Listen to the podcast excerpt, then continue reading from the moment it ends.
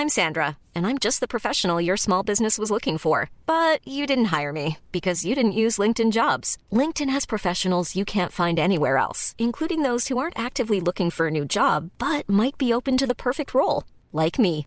In a given month, over 70% of LinkedIn users don't visit other leading job sites. So if you're not looking on LinkedIn, you'll miss out on great candidates like Sandra. Start hiring professionals like a professional. Post your free job on linkedin.com/people today.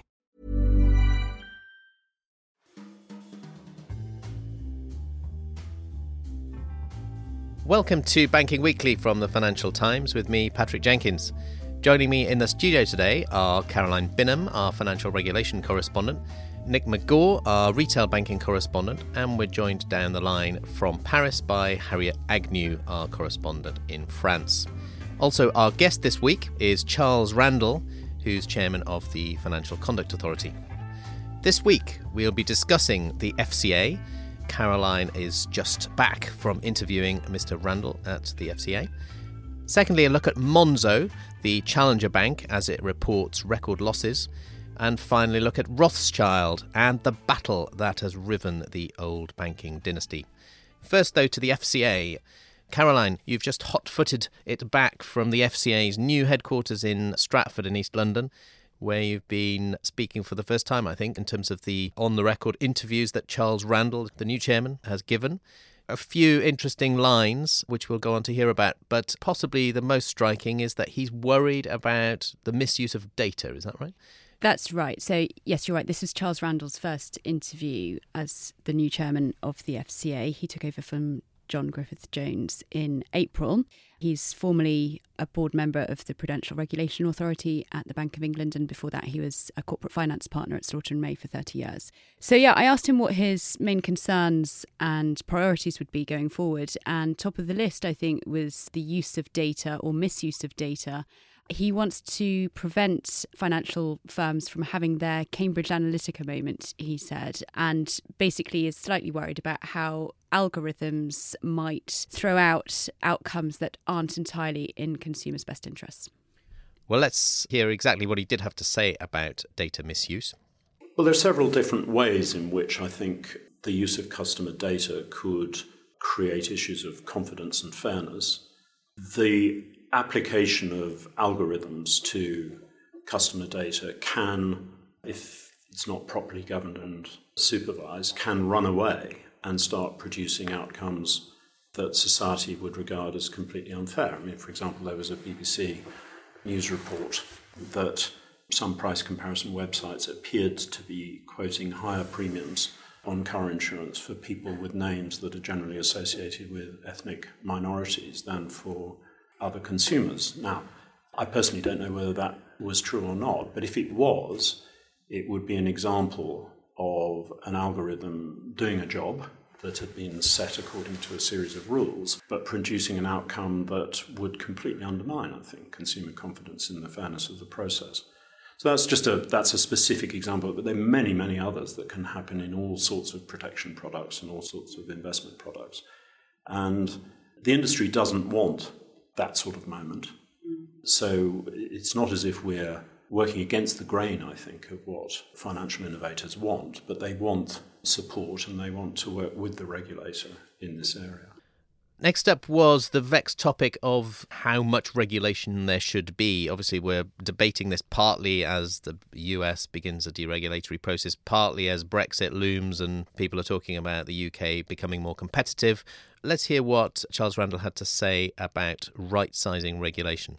My top concern in relation to the shape of regulation after Brexit is ensuring that we use the available opportunities to maintain very high standards of regulation that are understood by both consumers and by the firms we regulate, and that are considered to be smart. I think one of the most common criticisms of regulation is not that it's wrong in its objectives, it's often that it isn't smart enough in the way it achieves its objectives and that it's too ponderous, it requires long, incomprehensible disclosures, the rules are intricate and difficult to follow, and that they focus insufficiently on outcomes. And I think those are the areas where people will want to have a discussion after Brexit about the shape of regulation rather than, if I'm right in interpreting the political landscape, suggesting that we, we as you put it, race to the bottom. You mentioned earlier right sizing regulation. Is this a return to light touch regulation? Absolutely not, no. So that's why I'm, I hope I emphasise that I don't see a race to the bottom. I don't believe that we should return to light touch regulation as an across the board principle. There are markets in which our touch should be lighter than in others. Um, so there are some wholesale markets where it's clearly not necessary for us to intervene in the way that we would, for example, in a market in which vulnerable consumers were active. So our interventions have to be proportionate. They have to be focused on the outcomes that we produce.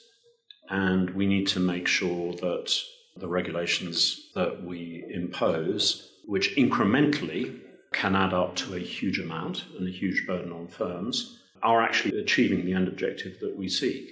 I don't think anyone could argue with that, actually. I think that's what good regulation looks like. Now, it's no secret that some European directives and regulations are not exactly as the UK regulator would have liked to have shaped them if it had been the sole holder of the pen. So that's an area in which we may have opportunities to right size regulation without losing important protections. Caroline, your thoughts on those views? Were you surprised?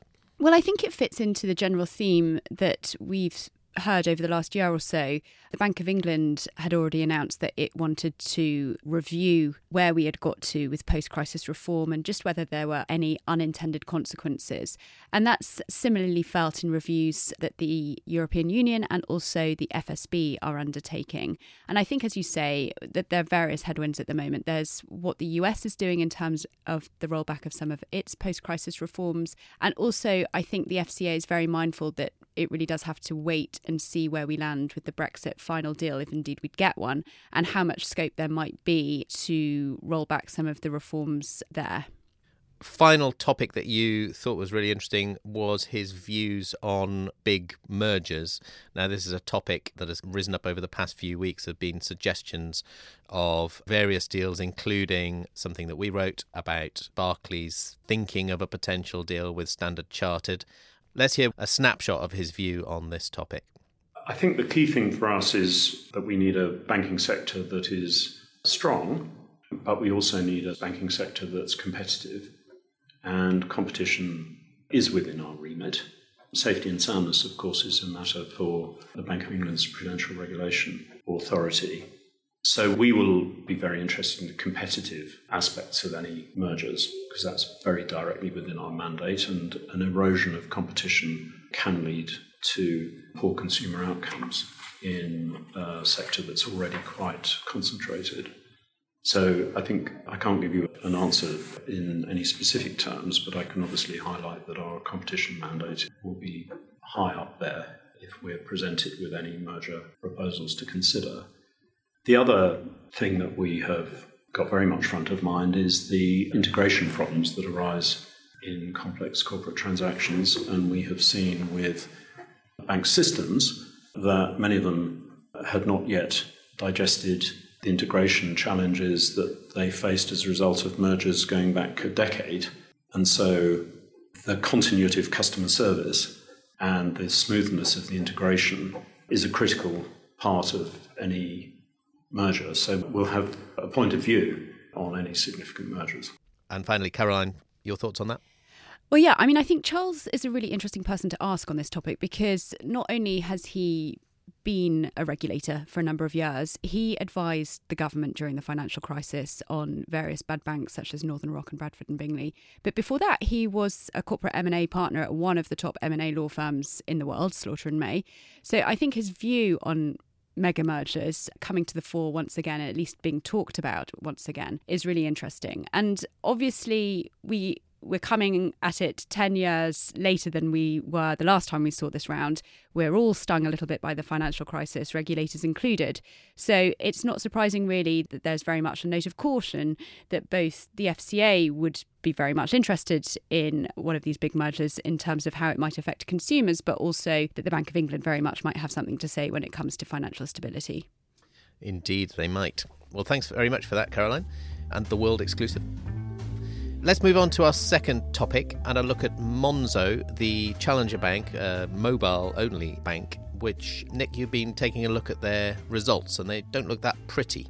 Yeah, well, so the results for the year to the end of February were published on Monday and showed that their losses went up more than fourfold over the 12 months from around 8 million to more than 33 million that doesn't look great as a top line, but I mean, the immediate loss is not necessarily a major issue in itself. It's common for startups to take a couple of years to get going, and a lot of the costs were to do with its old prepaid card scheme, which is very expensive to run.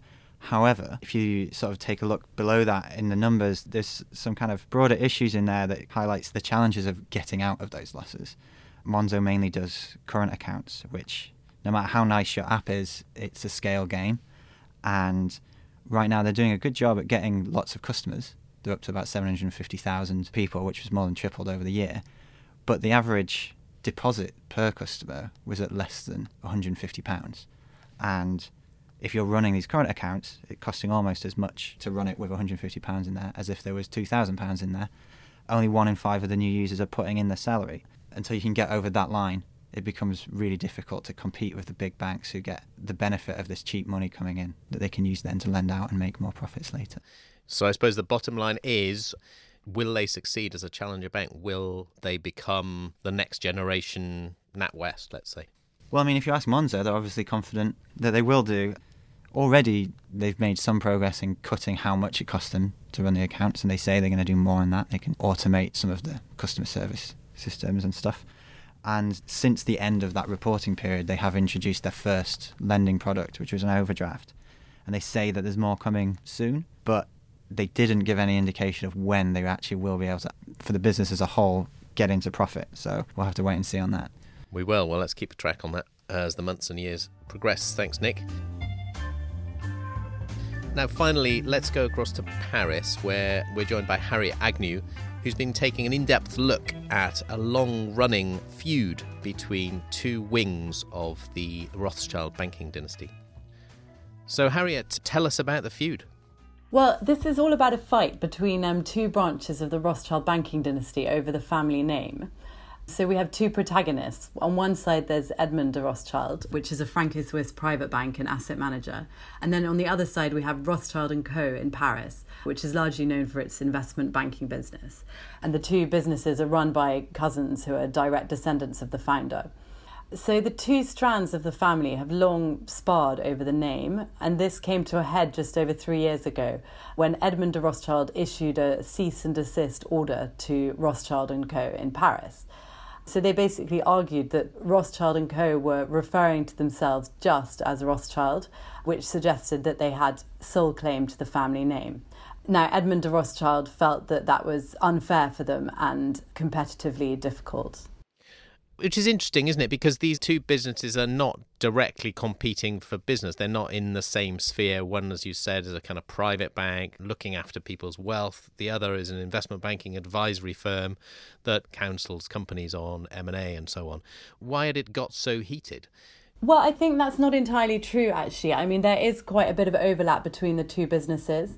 So, for example, Rothschild Co. While I think two thirds of their revenues are investment banking, they do have an asset management and private banking business which they're trying to grow.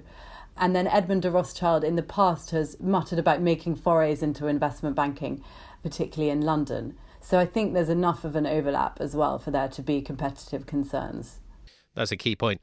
And yet the feud is over. There's been a resolution of this long running fight. So, what exactly is the deal that the two sides have struck? Well, the two sides have struck an agreement which will bar both groups from using the Rothschild name by itself in branding. So they will have to refer to themselves as Edmond de Rothschild or Rothschild and Co. I think it's going to have the main impact on Rothschild and Co. because they'd been referring to themselves just as Rothschild on their website and in their email addresses and some of their marketing material. And this is something that they're going to have to change. Why now? Why, how has it come to an end? Well, look, I think the main reason that this happened now is that the two parts of the family were due to meet in court last week. And as we all know, the Rothschilds are intensely private and discreet. And so the idea of going and dragging this all through a, a messy court case would be a total nightmare for them. So I think that really gave them the impetus to get it done. There were also some other factors that I think sort of encouraged both families to find a solution. At Rothschild and Co. in Paris, David de Rothschild, who's a sort of legendary figure of investment banking, stepped back last month and passed over the reins of chairman to his son Alexandre.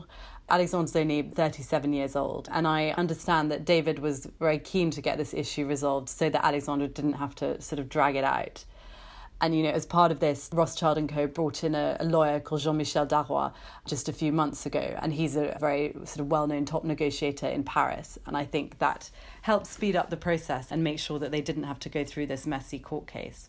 And of course, as we've written before, David de Rothschild and now Alexandre, his son, are at the helm of the Franco British wing of Rothschilds, aren't they? Because that as well was a split business which became unified. Well, exactly. Yeah. One of the core things that David managed to do was to bring NM Rothschild, as it was known, which is the London Investment Bank, under the French parent company. I mean, I think what's interesting here is that, you know, at one point people wondered could we see a merger between Edmond de Rothschild and Rothschild and Co. And I think we can categorically say now, no, we will not. Because as part of the deal, the two groups are going to unwind their cross shareholdings in one another. So, really, they're separating themselves and they're making it very clear about how the name can be used. Very good. Well, thank you for the update on the infighting. I'm sure we'll continue to monitor Rothschild for the next few years, few centuries, whatever. They date back to the 18th century, so um, certainly a lasting brand. Thank you, Harriet, for joining us from Paris. Well, that's it for this week. All that's left for me to do is to thank Caroline and Nick here in the studio our interviewee, Charles Randell, the chairman of the FCA, and also Harriet in Paris. Thank you for listening too. Remember, you can keep up to date with all of the latest banking stories at ft.com slash banking. Banking Weekly was produced by Fiona Simon. Until next week, goodbye.